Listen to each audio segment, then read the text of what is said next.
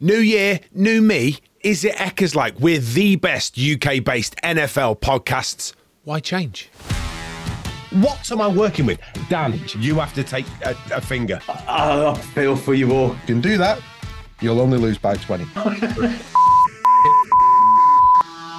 Utter Punts is back. It's 2024 and the race for the playoffs still isn't decided with a single game left of the regular season. So, who's making it to the postseason? You'll find out next.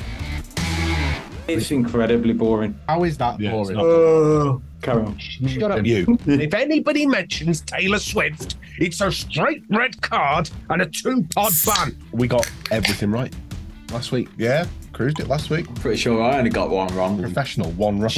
Unbelievable. I tell you what, it's Yes, welcome along to Utter Punts in association with Endzone Kit and Bierkeller. This has been a magnificently unpredictable season. We still don't know the full picture of the postseason. Who better to dissect it with than our resident punts in chief? First up in Birmingham, he advocates for angry ginger men on sporting touchlines and has a vehement dislike of Kirk Cousins and his allies. It's Vikings fan Big Dave Keane. Yeah, that's me, 100%. I can't argue. Carry on.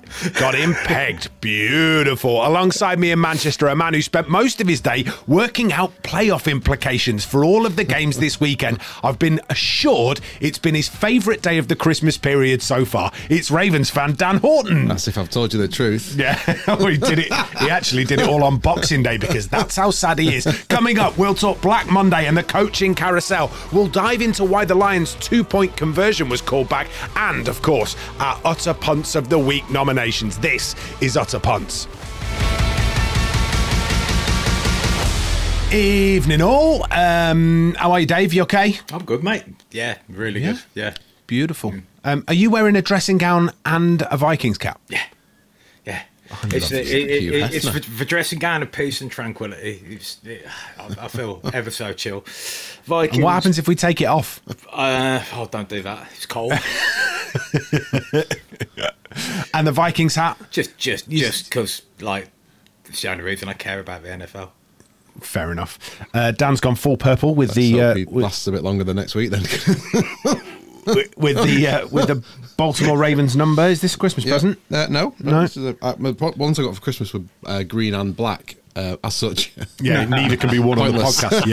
Yeah. All right, good stuff. You well? Yeah, really good. Really that's good. Like ginger shots are the key. Yeah, you've been advocating ginger shots for a long time, haven't you? Yep. Right. It doesn't mean like shooting Dave.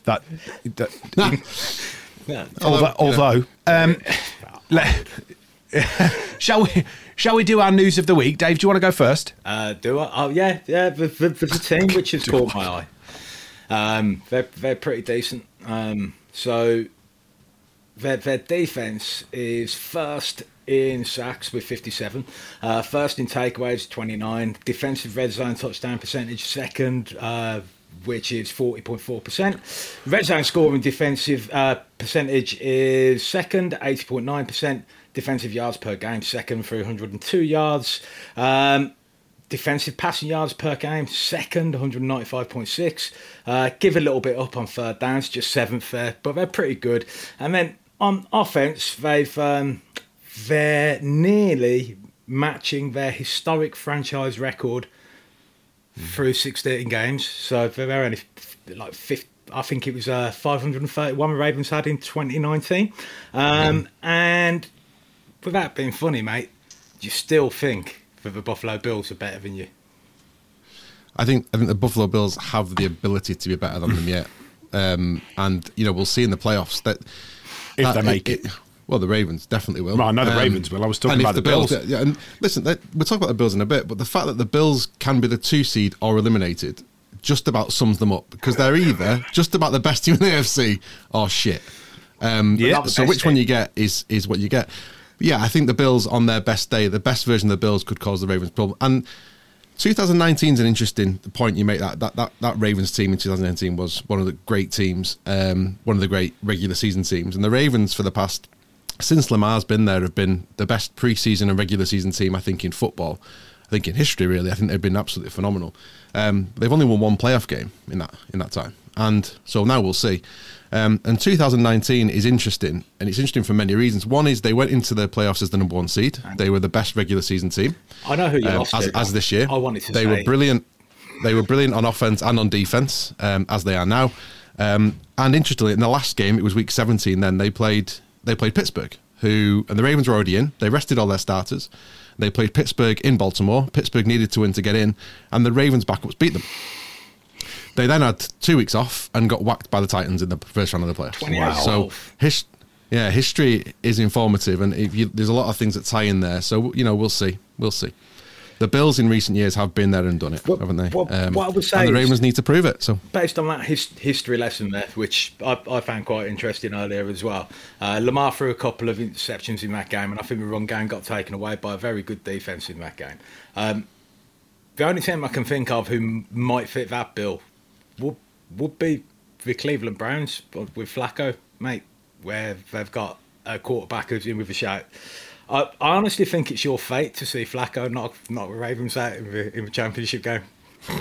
You know what? Fair play if he does. Yeah. But I think the Flacco was unfortunately the type of quarterback that this Ravens secondary might just have a very nice time with, because he's throwing a lot of yards, a lot of touchdowns, but he's throwing a hell of a lot of turnovers, and against this Ravens team you can't do that. So you've got to win the turnover battle versus this lot. But they look great. Yeah, it's really good fun to watch at the moment, and the game on Christmas Day was really good, and then the game against the Dolphins on New Year's Eve was somewhat special. Yeah, really good to watch. I enjoyed the most recent episode of Hard Knocks, actually, watching sort of all of the preparation coming in off the back of that big win over the Cowboys, and everybody sort of riding high and cheerful, and then just cut to the last 30 seconds of the programme, and it's like, desolation across the franchise. They, I like. It's hard not to like the Dolphins at the moment with Mike McDaniel in charge. It's hard not to sort of enjoy what they're doing, but... they did just came up against the best team. And he said that he'd offered his skills as the scout on the scout team to help the defense. And they've been declined. To replicate Lamar Jackson. My favourite thing was Tyreek Hill shouting, "I want to do it, I want to do it, I want to do it." He's basically like a super fast 7-year-old, isn't he? He's got the attention span of a goldfish, but somehow he's one of the best receivers in the league. It's great. What was your news story, Dan? Well, it's more about what's going to happen next week. So next week, historically, it's always a good one to watch every year. It's Black Monday on Monday. So the end of the Monday following the last regular season game is the death nail for many NFL coaches. Bill Belichick. Pardon? Bill Belichick. Yeah, and there's more reports coming out today about the dysfunction in New England. I was going to go there, but we'd hammered it about 6 months ago, so it feels a bit unfair to go back to it. But so there's 3 filed so far with McDaniels, Staley and Frank Reich. Who else do we think is in danger? I've got another 4 names written down, at least. I think there'll be 7 in a total. So who's going? For me, Dennis Allen in New Orleans, if they don't make the playoffs, is the crowd are already booing. That's always never a good sign. And if they lose to the Falcons at home, I think that's him done. Alternatively, Arthur Smith for the Falcons. If they don't make the playoffs, that's 3 years. And back Desmond Ridder, famously didn't want anything to do with Lamar Jackson last season in the off-season. Definitely don't want him. We're definitely happy with Desmond Ridder. Yeah, that was a good shout. Bill Belichick, I think he's absolutely nailed on. Robert Saleh, New York. Oh, you reckon? Well, I think what I do know is I think Wink Martindale's definitely leaving the Giants, given this bit of falling out between him and Brian Dable apparently this week. So that's his last game. But yeah, so who else do you think will... anyone else you think on that list, Dave? To be honest with you, I did think that Matt Eberflus might be in trouble earlier this season, but right now I think they're looking like he's earning himself another year there, which could be interesting. I think that'll mean another year of Fields, regardless of whether or not they get the first overall pick. Yeah. Other than the names that you've mentioned, there's no one who particularly sticks out to me. But did you mention Bruce Arians? Well, Bruce Arians isn't the head coach. It's Todd Bowles, isn't it? Not Bruce Arians. Ron Rivera. Riverboat Ron. I didn't. I missed him up. He would be on the list, definitely. He's done, isn't he? Well, I'm throwing him from left field. Mike Tomlin. No. Yeah, well, it depends, doesn't it? I doubt it. Not the way they've... The way they would go is close. I think had they not... The way they were losing games against the Cardinals, Patriots, I think they looked shaky, but their turnaround against the Seahawks and I think has probably saved his job. Another winning record for him. Well done. Yeah, and I think the sort of thing that gave the biggest hint to me that he still has a future there is you kind of go when you've outstayed your welcome, when you can no longer influence players and heal a locker room rift.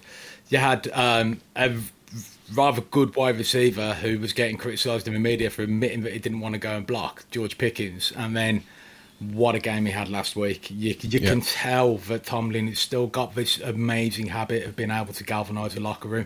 They just haven't got a quarterback. And the sooner they... I think the sooner... I know that a lot of people think that Pickett was playing quite well. I don't particularly see it. I think he's a mid-level quarterback, and I think they should be aiming higher than that. So we'll see.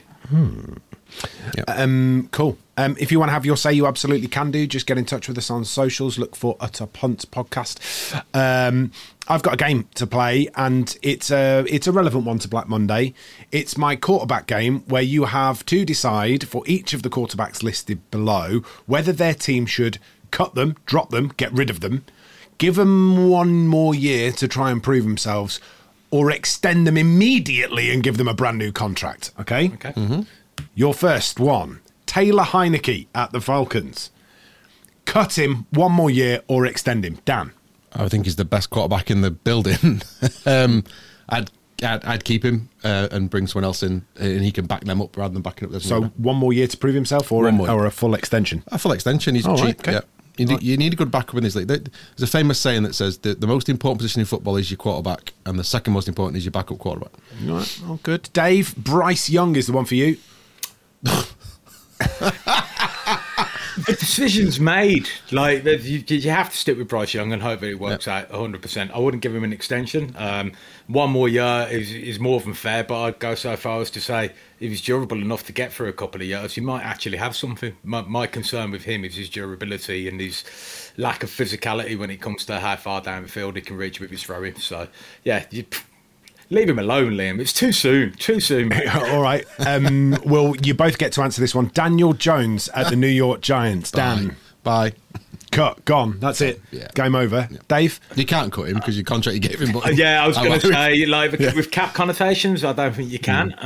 The best you could hope to do is maybe find a team who were planning on tanking and do a salary offload to them in exchange for handing them a pick.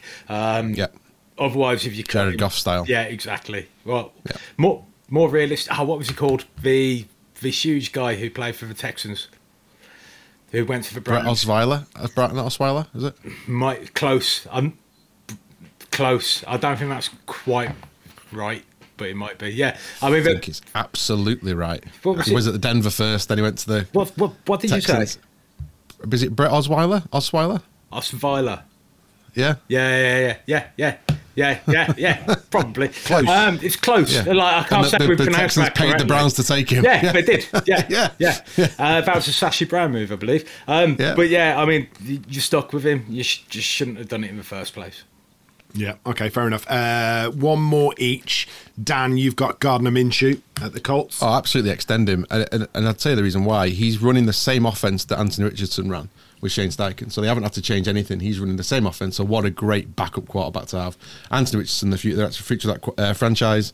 Minshew's cheap, and he's going to get them to the playoffs, I think. Cool, and last one. This one's for you, Dave. Case Keenum at the Texans. It's just picking up all Dave's short kings. Oh, mate, yeah, I love it. Yeah. He's probably got to be cut now, hasn't he? Unless you keep him around as a veteran to bring on the next quarterback, but... you always need someone to fetch the balls back from the kicker, don't you?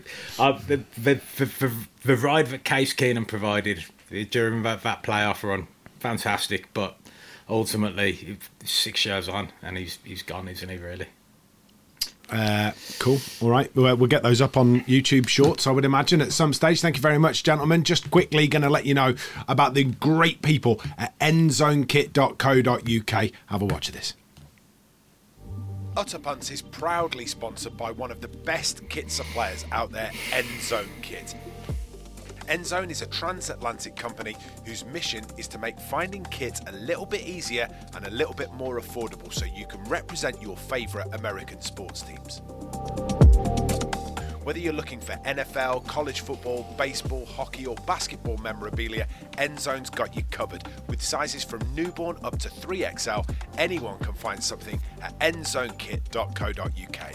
And one of the things that we love is that they have a whole range of retro and pre-loved gear so you can rock your vintage style while supporting your team.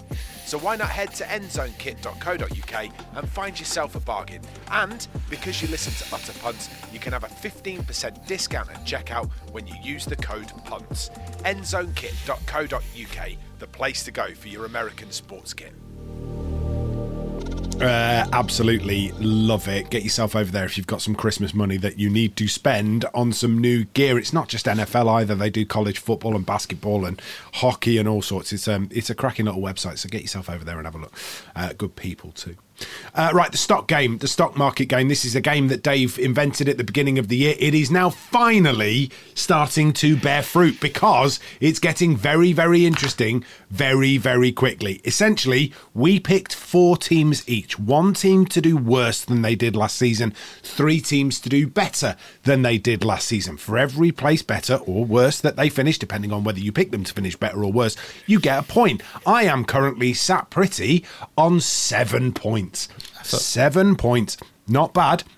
However, I'm well out of this race because these two are toe-to-toe. There is 2 points in it going into the final game of the regular season. I did not know that. I thought I was getting bad news there. Dan is on 31 points. So he's got 15 points from the Vikings being terrible. I've got to carry on, man. Yeah, I'm done. I've won. Yeah. That's his biggest scorer. He's got 10 points from the Lions being better than they were last season. In the Vikings division, yeah? Yeah. Steelers, he's getting 2 points out of the Steelers for only being a little bit better than they were last season. And then the Falcons, 4 places better than they were last year. So that gives him 31 points. It's good, man. Dave, meanwhile, is the biggest scorer, okay? Dave has got the Browns. The Browns are currently ranked 3rd in the standings, which means they are a massive 18 positions better than they were last year. Unfortunately, Dave has a negative number on the board. That negative number being the Tennessee Titans, 6 places worse than they were last season. You're also picking up 12 points from the Broncos and 5 from the Eagles being worse than they were last season. They're currently ranked 7th. Last year they were 2nd. That puts you on 29 points. 2 points in it going into the final game of the season. It is too close to call, gentlemen. We really did kill the Eagles. Yeah, we absolutely our attempts at resurrection failed drastically. Right, okay, let's whilst we're talking about games, let's talk about the Fantasy Game Day app. This is the UK version of fantasy football, daily fantasy football, for you to have a bit of a bash at, and they're brilliant. The guys over there are fantastic. They've created a beautiful, buttery smooth app experience. It's great. It's really lovely to use. It's got pounds instead of dollars. Everything's really easy to see. There's loads of information on there. It's absolutely top. It costs £7.50 to put an entry in, and then the top 10 places win prizes, which is exactly what you want. Dan's won prizes this season. Dave's come close to winning prizes. I've won prizes, mate. No, you've won. He came third, yeah. You won a prize. Yeah, well done, Dave. So you two have both won this season. And because only one of us has really won. Because we love the guys over there and they're thoroughly invested in Utter Punts, the podcast, they're going to give you a free entry when you put your first entry in. Okay, so £7.50 to put your first entry in. As soon as you do that, if you've registered with the code PUNTS, you'll get another entry completely free of charge. So every week on the podcast, to try and give them a little bit of, a hero moment. Are you drumming your fingers, Dave? No, didn't do it. Weird. I think he's a bit nervous. I picked my phone up. Other fantasy. Oh, that might be what it was. Is your microphone on the desk? Yeah. Yeah. Okay, that's fair enough. I was just a weird noise in my headphones. Anyway, you didn't need to know that. So every week we try and pick somebody that might be useful for you to pop into your fantasy team. So Dave, who have you picked this week? So someone that had in my team last week as well, and I just felt... When you came third, is that... Okay. When you came third, I'll get into this more later, Dan. Like, don't jump with a gun. I have a gripe. Okay. I have a gripe. Anyway, right. So yeah, someone that I had in last week when I came third.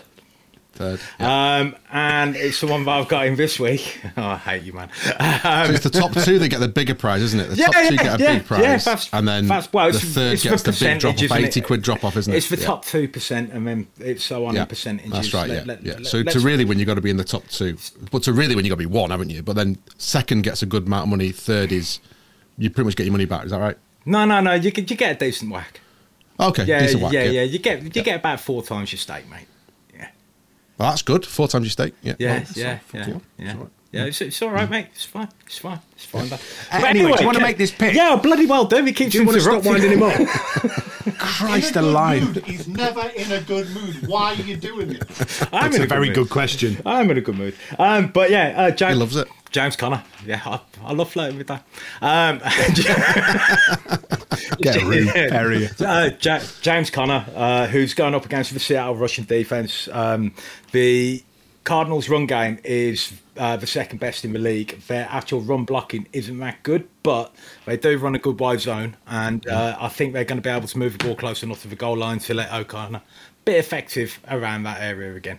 And he's 5,600. I think he's good value. Nice. Yep. Good pick. Dan? Justin Fields for me at quarterback. So just for value, he's £6,200. It's expensive, but it is a quarterback. He's obviously a running machine as well as a throwing machine. And I think it's his last game really to prove that he's the man in Chicago. I think he's going to run all over a really bad Packers defense. Matt Stafford's more expensive than him, who's unlikely to play a full game. They don't need to play. They're probably resting players, and they're already in the playoffs, so why would he be more expensive against the San Francisco 49ers team than Justin Fields playing for his career? So Justin Fields, for me, I think he's going to have an absolute monster.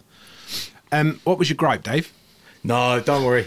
We'll get to it in a different section, mate. Okay, we'll do this later.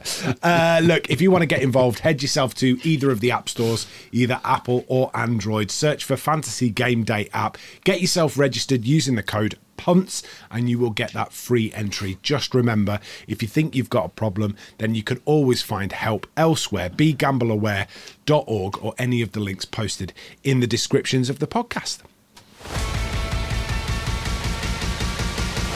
Right then, let's move on, shall we, to the previews. We have 5 games to go through this week, and there's some good uns, there's some bad uns. Dan's done a load of work around what the playoff situation is. So before we go into the preview like we would normally do, I think it's probably wise that we talk about what's riding on each game. First one is Steelers at Ravens, Saturday the 6th of January, 9:30 at M&T Bank Stadium.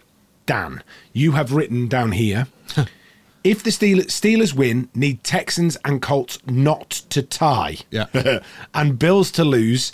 If Steelers lose, they need the Colts, Texans not to tie, a Jags loss, and a Broncos win. Easy.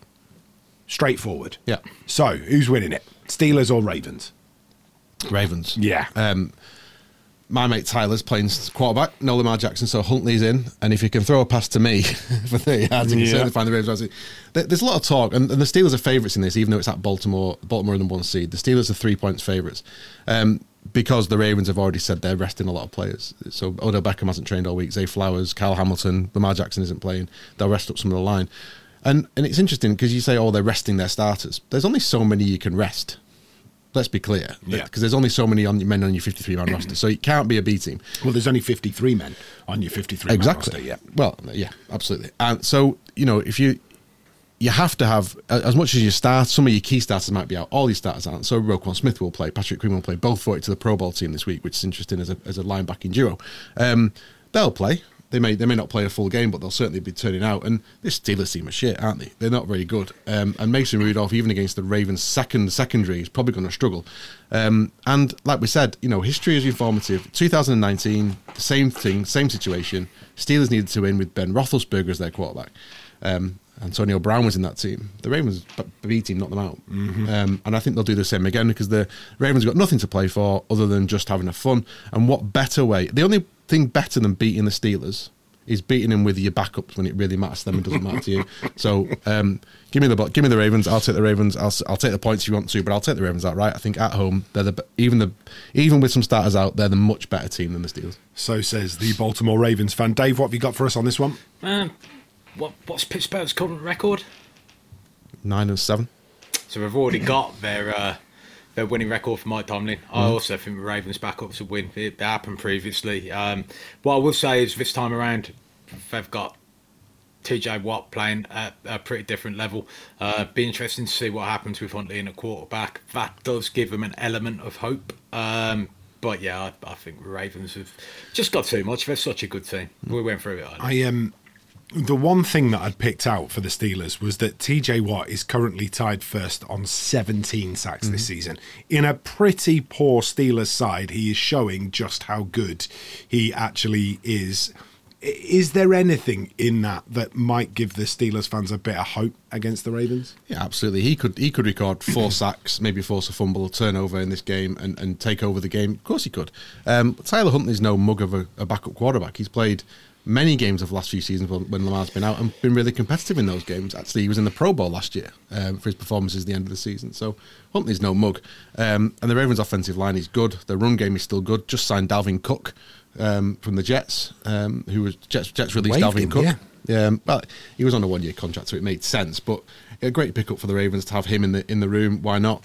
So they've got Melvin Gordon, Dalvin Cook. I mean, in name only, it's a fantastic running back room. Of course, a lot of them can't run anymore, but I just think the Ravens have probably got too much. And I think at home, like I say, at home, it's still a difficult place for Steelers to go, and the crowd won't be up for lying down. I think I think let's not over-egg the pudding. We all think the Ravens are going to win this one, even with the backups, right? Yeah, the defence has just got a fantastic system, and they'll all know it.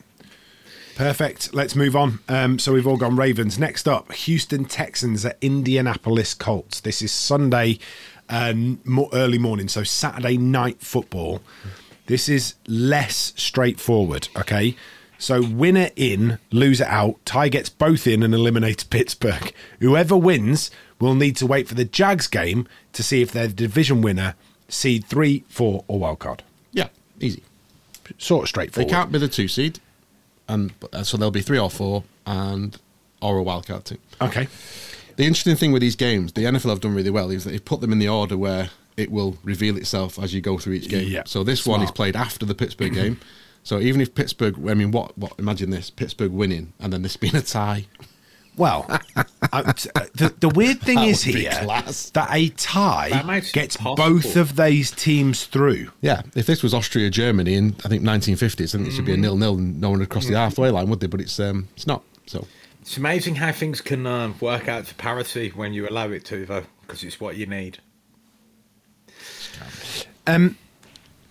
I suppose the real question here is that we've seen this happen in many sports, all right? And it's happened in football where it essentially gets to 1-1. Both know that they're making it through to the next round or the playoffs, and they basically just play keep ball inside their own half and do very, very little. What's to stop the Texans and the Colts doing exactly that in this game?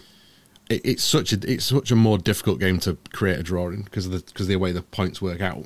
And secondly, listen, if one of these teams will win, and if the Jags lose, which is very likely, they're not playing very well at the moment, one of these teams wins that division. If they win the division, they play their game at home the next round. They play the wildcard game at home, maybe against the team they're playing now, right? So if the Colts beat the Texans, chances are they get the Texans at home next week. If they lose or they tie, they might be on the road at Houston the week after. So they're playing to play a home game, and it's great. So this is really a playoff game straight away. The playoffs start for now. For these teams, the playoffs start this week. It's a great game. I love it. CJ Stroud versus Gardner Minshew. Mm-hmm. Dave, these two quarterbacks are making a name for themselves at the minute, aren't they? I think Gardner's a very, very good backup, and he's someone that I would have loved to have had at the Vikings this year as our backup. But you've had about 6. Yeah, I quite like them all, mate. They're all better than Gardner. That's not true, but it is a lot more fun. I mean, like, things are starting to improve anyway. Wayne Rooney's gone. Birmingham City fans absolutely delighted. Yeah, I mean, it's the wrong hat for it, but hold on. What about if Frank Lampard takes over as your next manager? There's a right hat for it. No, thank you. I don't want that. That's what I thought you'd say. Let's hope that doesn't happen, because I don't want to deal with Dave on this podcast. If you're going to go down that route again, I'll put the other hat back on. Right. But the all in all, it's yeah. I don't know. Like, I don't think Minshew is gonna ever really be considered to be a starting caliber quarterback in the league. Even though I love to watch him play, there's a certain level that certain quarterbacks are allowed to get to, sometimes dictated by draft position, unless they absolutely blow it out of the water. Mm-hmm. While Stroud is going to be touted as a Pro Bowler an awful lot in future years, I think he's already shown that he's got a level in the NFL which other rookies haven't been able to touch recently. There is a cigarette paper between these two, isn't there? Yeah, I mean, the same record, and they've played a lot of the same teams, so there's not much between them.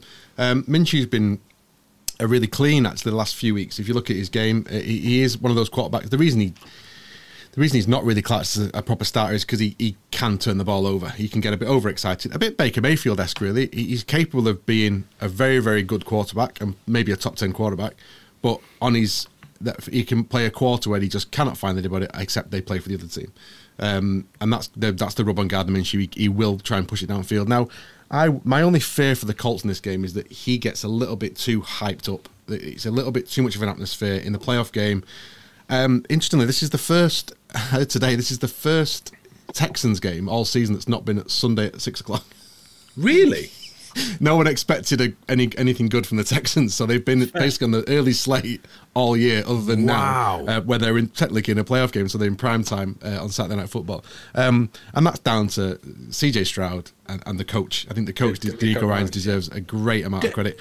I think if it wasn't for... Does that affect him?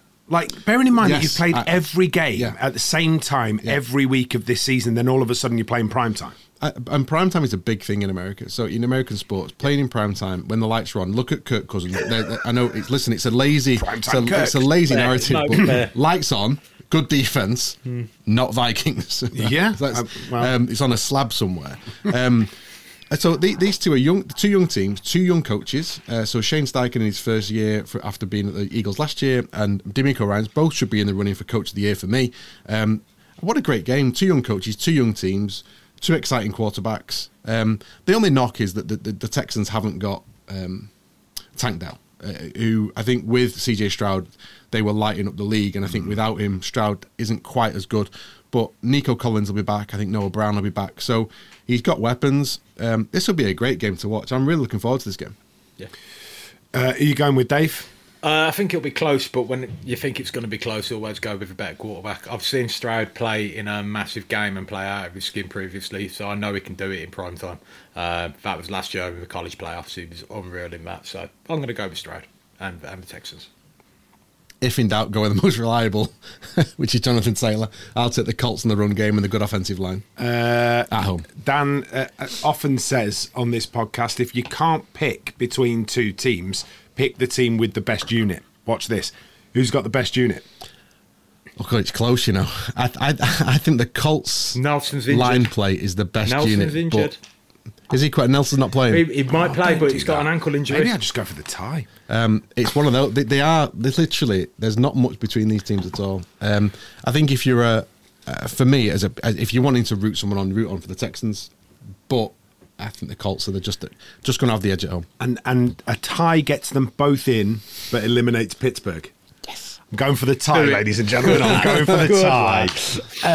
Right, let's move it on swiftly to the Jags at the terrible Titans. Sunday the 7th, 6 o'clock, early slate, 9-7 Jags against the 5-11 Tennessee Titans. They stink. Who went first last time? Dave did. You were going first this time, Dan. What do you reckon? The Jags have got a bit of a stink on them, I think. They lost... in the game that Lawrence went down, they lost Christian Kirk and their left tackle in the same game, and it wasn't as hyped as much because it's not Trevor Lawrence, but he's back. I don't think he's 100%. I don't think he's practiced all week. I think there's still doubt that he's actually going to play. But Christian Kirk should be back this week. He's a big, big weapon in their offense. And this division, right, as always throws up a really odd game. So this is the division where last year the Texans, all they had to do was lose to get the number one seed, to get the number one pick in the draft, and won. This is the division where the year before, I think the Colts just had to beat the already eliminated Jags, who were already the worst team in football, and lost. Wow. This Titans team, right? Mike Vrabel, Derrick Henry, DeAndre Hopkins. I think Ryan Tannehill's probably going to play because Levis is in concussion protocol. Yep. Harold Landry, Justin Simmons. At home, I wouldn't want to be playing the Titans, I don't think, in a sign-off game. And I think this is a sign-off game. I think that team that we've seen of the Titans, those players I've just mentioned, have been that team for 5 or 6 years. I think that's run its course. I think Vrabel might be on my list of people going out. I think he might be in line for the coaching job at New England because he is an ex-Patriot disciple. I don't trust the Jags here at all. Okay, Dave, what do you reckon to this game? Well, it's also already been confirmed that King Henry is apparently embracing free agency, so it's going to be the last game for him in front of those fans. I think it's a big ask. I'd have a lot more faith in a fully healthy Trevor Lawrence than an unknown quantity, so I've got no choice but to go with the Titans. It just feels like a game where I'm not sure what the Jags are going to have on offense in terms of being able to keep the ball moving, because Etienne's a good running back, but he's not one who really runs it between the tackles. He catches the ball out of the backfield, has excellent chemistry with Lawrence. So, yeah, I think a lot depends on how Trevor is, and at the moment it's not looking good, so I've got to go with the Titans. Fair enough. Just to give you the idea of the playoff permutations, if the Jags win, they're in, and they're in as AFC South champion. Yeah. Jags make the playoffs with a loss if Colts-Texans isn't a tie, Steelers lose, and Denver lose to the Raiders. Yeah.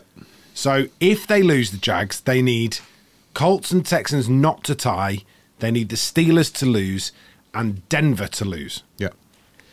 We'll already know the Pittsburgh result and the Houston result before they play, which is good. The only thing I'll say on this before I pick it is the Titans' offensive line is the worst offensive line in football, and there are some really bad offensive lines. The Titans' offensive line is the worst. So the only thing I can see in the Jags' favour here is Josh Allen, the name keeper. Yeah, the slayer of the other, battle. The slayer of Barry Allen, real Josh Allen. He's had a really good season, and I think he could finish top of the sack list if he has a big game, and he's their hope. I think he could wreck the Titans, but I'm picking the Titans. Just in case you're wondering what on earth we're talking about, the Josh Allen derby, basically we decided that when Josh Allen, the quarterback, played the other Josh Allen, we would end up saying whoever won got to keep the name Josh Allen, and the other one could no longer be called Josh Allen. Two in a row. So Josh Allen, the quarterback, has lost the rights to his name. And loses him forever with a third, right? Yeah, third one, and that's it. He's literally got to change it by deed poll. Well, if the Jags win and the Bills get in as a wild card, guess what we're talking about next week? Hey. Josh Allen 3 in a row. Josh Allen 3. Yeah. Oh, wow. Sorry, you went with... I'm going Titans. Dave's going... Titans. I'm also not going Titans. I'm going to go Jags. I think you're right, but we will see. But look, it just keeps us alive with the picks, doesn't it? Right, that's it. We will come back for the second part of the previews very, very shortly here on Utter Punts. I will talk to you in just a second about the brilliant folk at Bierkeller. So, Bierkeller is a venue. They have venues across the country. So Manchester, one over in Leeds, one in Nottingham, one in Liverpool, one in Birmingham, and they are fantastic places to go and watch sport. Not just NFL, but sport in general. They've got fantastic screens, great beer selection, they've got fantastic menu. It's perfect for grabbing a few friends and getting down there to watch some sporting action. We are delighted to be sponsored by them. They are a lovely bunch of people, and we can't wait to do a little bit more work with them going forward. But if you're in and around any of those major cities and you fancy somewhere to watch some football or some NFL or, you know, whatever sporting event is on, they are absolutely the place to do that. Bierkeller, you can find them on their socials or by searching for Bierkeller. Right, shall we do Coaching Corner? I wanted to talk to you about the Detroit Lions and their two-point conversion that was called back and disallowed. Okay, now the reason that it was called back and disallowed could quite easily just be referees being shit, but actually underneath it all, there's a bit of a technicality that requires a bit of explanation. We've touched on it previously in Coaching Corner, but maybe not given it the full explanation that it needs. It's great to have an example. Yes. Which are always hard to come up with. So this is a great example of, we talked about the eligible receiver rule. Yeah. And this is a great example of why that's important. Who would like to explain what happened first? There's a couple of potential fouls on the play.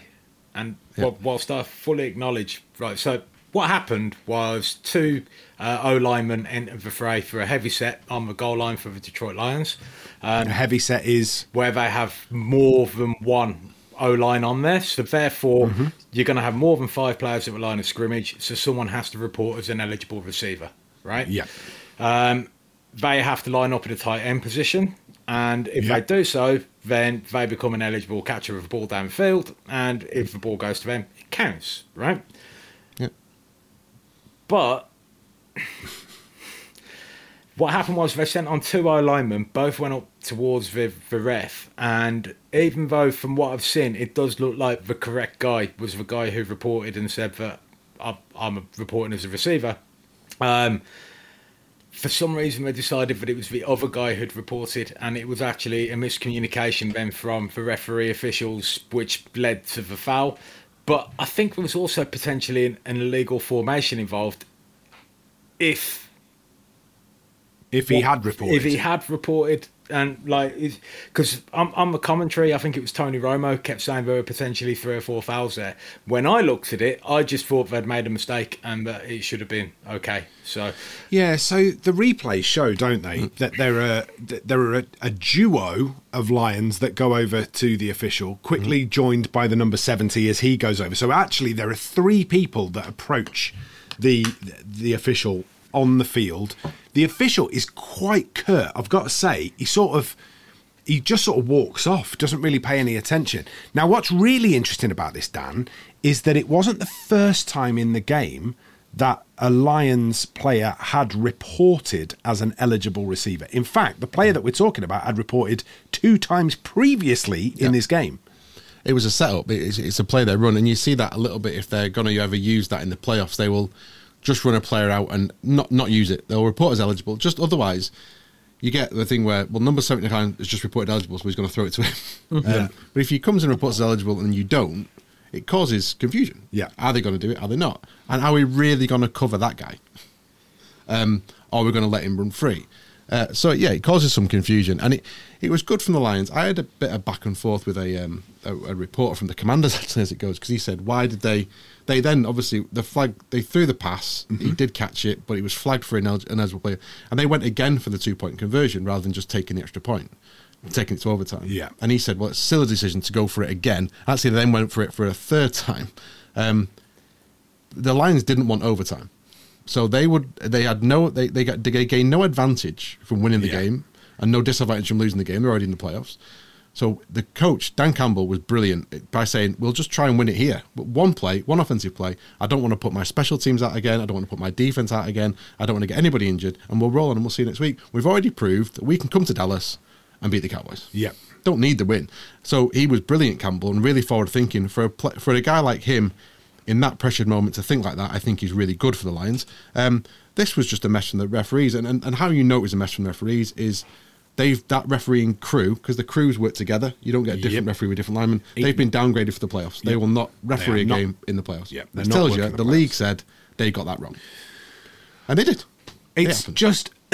we're just very fortunate, Dave, I guess, that it was a game that didn't really...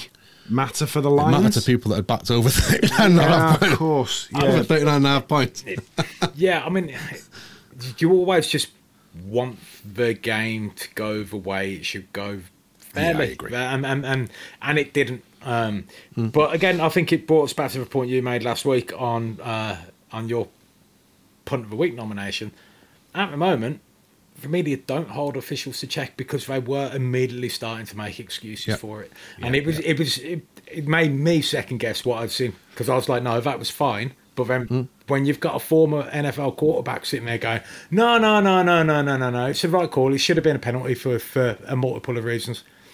People will just take that at face value. But as Dan says, by doing what they've done, the league has acknowledged the fact that it wasn't correct. Yeah. Interestingly, there were a number of players that could have said something to the media afterwards. They decided, obviously from MCDC, that they were not going to do that. And actually, it's incredible self-control from all of them, because I would have gone off the deep end. But actually, by keeping themselves in check, they've avoided any potential penalties that might end up coming their way afterwards. So there you go. The eligible, ineligible receiver rule re-explained for you here on Utter Punts. Let's move on, shall we, to the previews. They're coming up now. Producer Andy Bell was not anticipating that stab. You have never seen him sit up so quickly. Chicago Bears at the Green Bay Packers, Sunday, 9:25. Here we go. This is the oldest rivalry in the NFL. 207 times they've played between 1921 and 2024. Unbelievable rivalry. Bears have won 4 out of their last 5. Packers hold the number 7 seed. It's all going on. Dan went first last time. Dave's going first this time. What have you got, mate? Just the fact that the best possible result would be some kind of natural disaster once more. No, I mean, it's... no, I want the Packers to lose, but at the same time, I'm intrigued by this game. I think it's two young quarterbacks who are potentially going to both have bright futures. I have a feeling that the Bears might get too tempted in the draft by the new shiny toy, particularly as Ryan Pace didn't actually pick Fields, and if they do, they should be able to trade him away at a very good return as well. I wouldn't, because they've never had a franchise quarterback. This guy's still developing, and he's better than Jay Cutler, isn't he?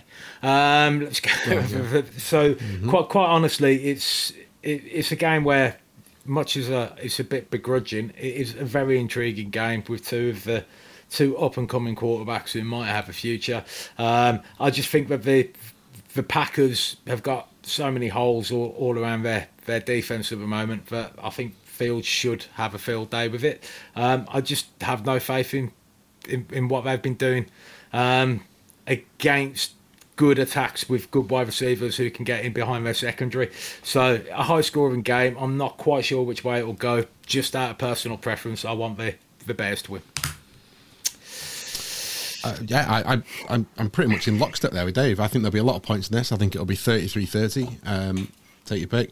That last year, remember, the Packers had to beat the already eliminated Lions at home, and the Lions went up to Lambeau and beat them. Yeah, they did. And it was the great sort of Aaron Rodgers walking down the tunnel waving goodbye game.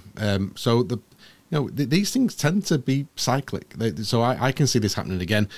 I look at the stats of this Bears team. Last 5 games, I think they're ranked. Overall, if you compare everything, offense, defense, special teams, I think they're the 6th best team in football. They've been absolutely brilliant, and Justin Fields has been fantastic. I've just said before, I think he'll have a great day for the fantasy game day because the Packers' defense is terrible. We've got a little stat about Jordan Love, who I think is clearly a decent NFL starting quarterback. Yeah.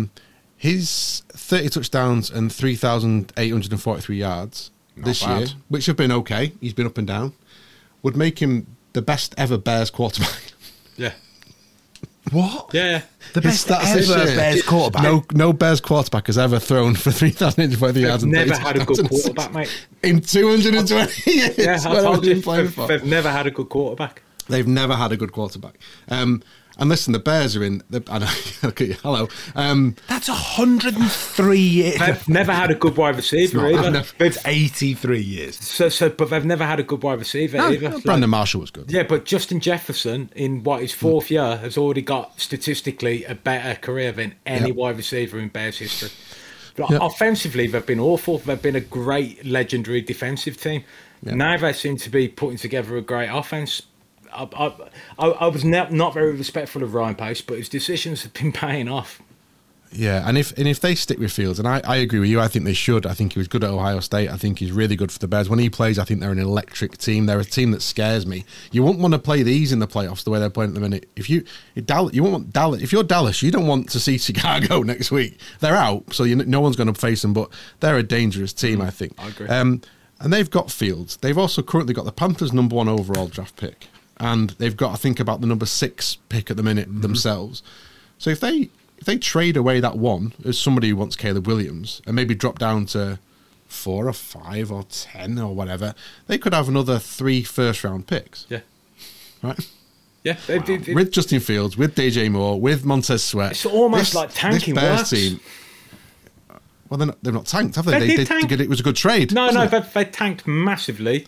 They got the number 1 pick because Houston won by accident, who weren't trying to tank, if you remember. So Chicago got it by accident, then traded away really well. It was a really well-run team. They traded away their first-round pick for DJ Moore. You're just ignoring it, Dan. You can pretend if you want. They clearly tanked. I don't think we need to do tanking again. We've got a whole episode on it. Basically, Dave went off on a 30-minute soliloquy about... Because Dan said it's not a thing that works. I just wondered if his fantasy team this year was tanking. But it's not. Wow. Right. So if the Packers win 6th or 7th seed. Yeah, I don't think they can go high. They can't go higher than 6 because of the Cowboys and Eagles. And if they win, they're definitely the 6 or the 7, depending on what Seattle do. Lovely. Packers lose. They still have tiebreakers over the Bears and would still get in if the Lions beat the Vikings and the Cardinals beat the Seahawks. Yeah. So if the Bears beat the Packers, the Bears, Vikings and Packers would all have the same record, but the Packers have the head-to-head over the Bears. Wow. Yeah. Okay. Cool. Who are we picking here? Chicago for me, and points. Dave? Yeah, I'm with that. I like Jordan Love. Well, you also like the Bears, so let's not kid ourselves. All right, I'll go Bears. If only Jake Fromm was playing. That might be the first time that I've Jake Fromm is playing. I think I might. That might be the first time this season I've picked the Bears. I've been purposely avoiding them. Yeah, publicly, yeah. Pack it in a pair of wind-up merchants. Right, on to the game that we all really want to talk about, and that's the Buffalo Bills at the Miami Dolphins. This is tasty. Tasty. Monday, early morning, so Sunday night football at Hard Rock Stadium. Good. 10-6 Bills play the 11-5 Miami Dolphins. The AFC East title is on the line. The Bills can either... They can eat. This is completely mental. Yeah. Be number 2 seed, or they're out. They're gone, and that's how tight it is in that division. Absolutely incredible. If they tie, in. Yeah, if they win or tie, they're in. If they lose, they can still be a wild card, but would need results to go their way. But they could be eliminated if the Steelers win, etc. So they can. If they lose, they can still stay in if the Steelers and the Jags lose. Yeah, which we'll know by the time they come to play. They would be eliminated if Texans Colts isn't a tie. Yeah, the Steelers win or the Jags win. Yeah, so Steelers win. Steelers beat the Ravens, for example, against the Ravens backups, and the Texans and the Colts don't tie. Then if the Bills lose, the Bills are out. Wow, how has it come to this? If the Bills win, they're the 2 seed. I mean, the Steelers are out because the Dolphins take them out the wildcat spot. It's when stuff like it gets to things like this where you almost have to look at it and go, "Isn't the NFL constructed in a way that makes sense?" They're so happy, aren't they? I mean, it's been mental, hasn't it? Absolutely nuts. Let's talk about the game then. The Dolphins got absolutely put upon by the Ravens last week. They will be smarting. They'll be looking to try and win this. That this is. It's a home playoff game. Knowing Mike McDaniel, having watched Hard Knocks, he's desperately going to want to win this one. But the Bills know that they've got to win if they, to secure themselves a chance in the playoffs. Yeah, absolutely. The Dolphins are banged up. They didn't just get beat against the Ravens; they got battered. And carrying on playing their starters, 4 scores down. Bradley Chubb went out. He's ACL. He's out for the year. They already lost Jalen Phillips. Tyreek Hill got banged up. Jalen Waddle might be back. Raheem Mostert, he's out. I think Terran Armstead, the left tackle, is also out. Yep. Tua's also been dealing with a niggle injury this week. Yep. So the Dolphins are in an awful mess. So, you know, it's a good time to play them. I think this Bills team, the only thing that can beat the Bills is the Bills, right? Yeah. Yeah. If the Bills play, the Bills win. If the Bills don't play, the Bills lose. I think sneakily, we're on the verge of either a great Bills run here, where they go to the Super Bowl, or they lose on Sunday and the thing gets torn down. Because I think Stephon Diggs has been almost removed from the offensive game plan. He's not been in the game, and he'll be disgruntled. And if they lose, I can already see the tweet on Sunday night. Yeah. Sean McDermott, he's got his defense playing well, but how many chances with this team and this quarterback do you really think a head coach deserves when he's already had to fire his offensive coordinator in the season? So it's a massive game for Buffalo. It's a real. I think this is a real franchise-defining game for them. And I think under the lights, under that pressure, will they stand up and be the team we think, or will they cower to it? And if it's Josh Allen versus the Dolphins, I'll take Josh Allen. Dave? I think last week we kind of alluded to the fact that the Dolphins were banged up and we didn't expect much against the Ravens. As Dan said, they played as many starters as they could. They got more banged up. They got injured. I think that takes them out of the equation this weekend. If they do anything in this, it's going to take a fantastic performance from Fangio's defense. Because otherwise, I just don't think there's but they've got no pass rush left either, so it's a real challenge for the Dolphins. I can't really find a way of arguing in their favour, but if the Bills do lose, then Stephon Diggs will start making noises. Yeah. They need to win this, and they also need to reintegrate him into the offence to keep him happy if he's going to be there next year. Otherwise, we might see Diggs on the move again this off-season, and that could shake things up in the draft as well. Yeah. Could replace Justin Jefferson at Minnesota, maybe. Somebody needs to get hold of you, Dave, desperately. The other thing I noticed was the Miami defense. So you look at them against good teams and bad teams, because their record, if you count Dallas on the road as a bad team, which they are, then they haven't beat a good team at home or away. Their defense against a top 10 quarterback, okay, is ranked 32nd in yards allowed, 31st in points allowed, and 30th or 31st in yards per attempt. So it's not just that they don't turn up against good teams, their defense does not turn up against top level quarterbacks. And I would put Josh Allen definitely in that echelon of quarterbacks. Of course. Top five. They also lost Xavier Rhodes, didn't they, against the Ravens in their secondary, leader of the secondary. So listen, they're just a mess, the Dolphins. If they win this, great, and you know you don't wish bad for them, but I just think this is set up for the Bills to really make a statement. Yep, I would agree with you. I'm going Bills. Dan's going Bills. Dave's going Bills. Beautiful. Right, all done and dusted then in terms of the previews for this week, which means it is time for your bets of the week, gentlemen. Dan, you're going first. Yeah, I like over points in the Green Bay Chicago game, so I think it lines at 45. I think it'll be well over that. I like the Colts at home, and I also like the Bucs. The Bucs are winning in against a really bad Panthers team. I think they're only giving up 4.5 points. So Bucs minus 4.5, Colts to win straight, and over in the Chicago Green Bay game is just over 7-1. Nice, Dave. So a couple of little things to take advantage of. So at the moment, Jalen Hurts and Josh Allen are actually tied on 15 rushing touchdowns, which is a joint NFL record. As Dan's been pointing out all evening, it's going in a cycle, this. I have a feeling, well, I expect Jalen Hurts is going to be pulling out all the stops to try and get the Eagles back on track. So I think he's good for at least one rushing touchdown. And then Josh Allen should be aware of how many he needs to take the record himself. And I would expect him to score 2 rushing touchdowns. So if you take that, that's Jalen Hurts at 8-11 and then Josh Allen at 23-10. It's 4.7-1.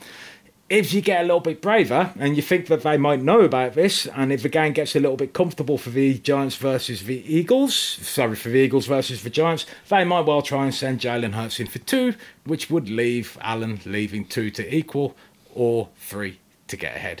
I'm going to be covering all of that, but they're not available yet. But they will be. Wow. Okay. Well, there's plenty of interest in there. Like, no, what?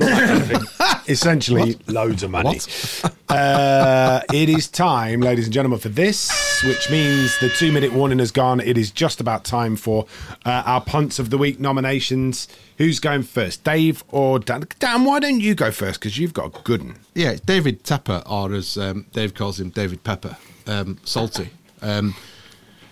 Listen, he's made some terrible decisions. They gave Matt Rhule a 10-year contract. They hired really terrible coaches. They gave up an absolute haul for Bryce Young and talked Frank Reich out of picking CJ Stroud. They famously said they had no interest in signing Lamar Jackson. They were another one of the teams that didn't want anything to do with him. And this week, that he also hasn't paid the bill for their practice ground, so there's still a half-finished practice ground in Carolina somewhere that they have an argument over because he won't find the money for it.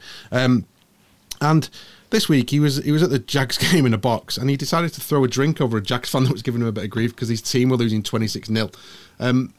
David Tepper, I wonder if, are you really the sort of man that should be running an organisation? If you're going to make decisions where you're swilling a bloke, which I think is just short of spitting, I think is just about the worst insult you can do. I think awful. If someone spat on me, not happy. Someone threw a drink on me, not happy. Everything else, I'm kind of all right with. If you're that sort of bloke who reacts that way, it's no wonder you're making such shit decisions when you're running your team. You're hiring the wrong coaches, you're bringing the wrong players, you're having too much involvement, you're not trusting people around you. David Tepper, fuck off.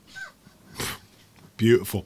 I have a funny feeling that that Dave's might follow on from this. Dave, but who have you got? It kind of was going to, but then I realised that something else bothered me more.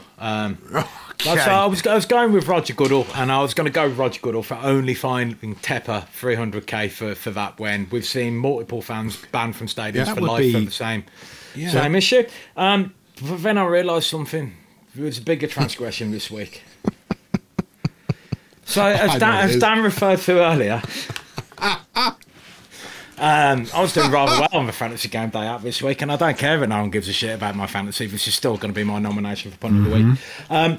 Basically, I actually have that second place signed up. Like, it was sorted. I just scraped into it. I was quite happy with it. And then I carried on watching the game and realised what was about to happen as I saw the Denver Broncos quarterback, Jarrett Stidham, go up to take a knee, which is worth -1 yard, which is worth 0.1 of a point, which took a little bit of glory away. Then I realised it's not Stidham's fault. It's not even Peyton's fault. No. It's Goodall's fault. It's still Goodall. Goodall is Punt of the Week because his rules don't make sense, right? There are certain plays which occur which are going to have a regular impact on stats. It's an easy adjustment to go back over records where players have knelt and remove that. So there's no reason to keep such a silly rule in place. So Roger Goodall, you're Punt of the Week for multiple reasons, you muppet. The highlight of this thing, sorry, if we start, is that we were texting a lot because I was in the league that Dave and I are in. I was in the final on Sunday, and I'd won the final on Sunday. Congratulations! And I was with his 7-7 regular league record. Not about the regular season. Just bring me for the playoffs. That's when you want me at your best. Other people just shrink in these pressure situations. I rise up like a true champion. What was funny though was Dave put in the group, I've got some good news later. That's not what I said. Clearly he's sat on. No, I said there might be a surprise later. There might be. Yeah, but you were being fairly bullish for you, Dave, I would say. Bullish. And tentative. He won 20 quid. That's Dave's first gear. Like 20 quid. Bullish is first gear. That was very tentative, Dan. Yeah. That was there might be something later, mate. Might be something later as well. 20 quid. Oh, well done. No, look. Look at how happy you are just because you lost everything last year, Dan. We still have one Utter Punt of the Week nomination to do. Can you remember who I nominated last week? Oh, the refs. Yeah. This week, I am making 121 nominations this week. It's been coming to a head. It annoys the shit out of me. So, 17 referees, 19 umpires, 17 down judges, 17 line judges, 17 field judges, 17 side judges, and 17 back judges. Back-to-back Utter Punts of the Week nominations. You absolute knobheads. We'll see you next week.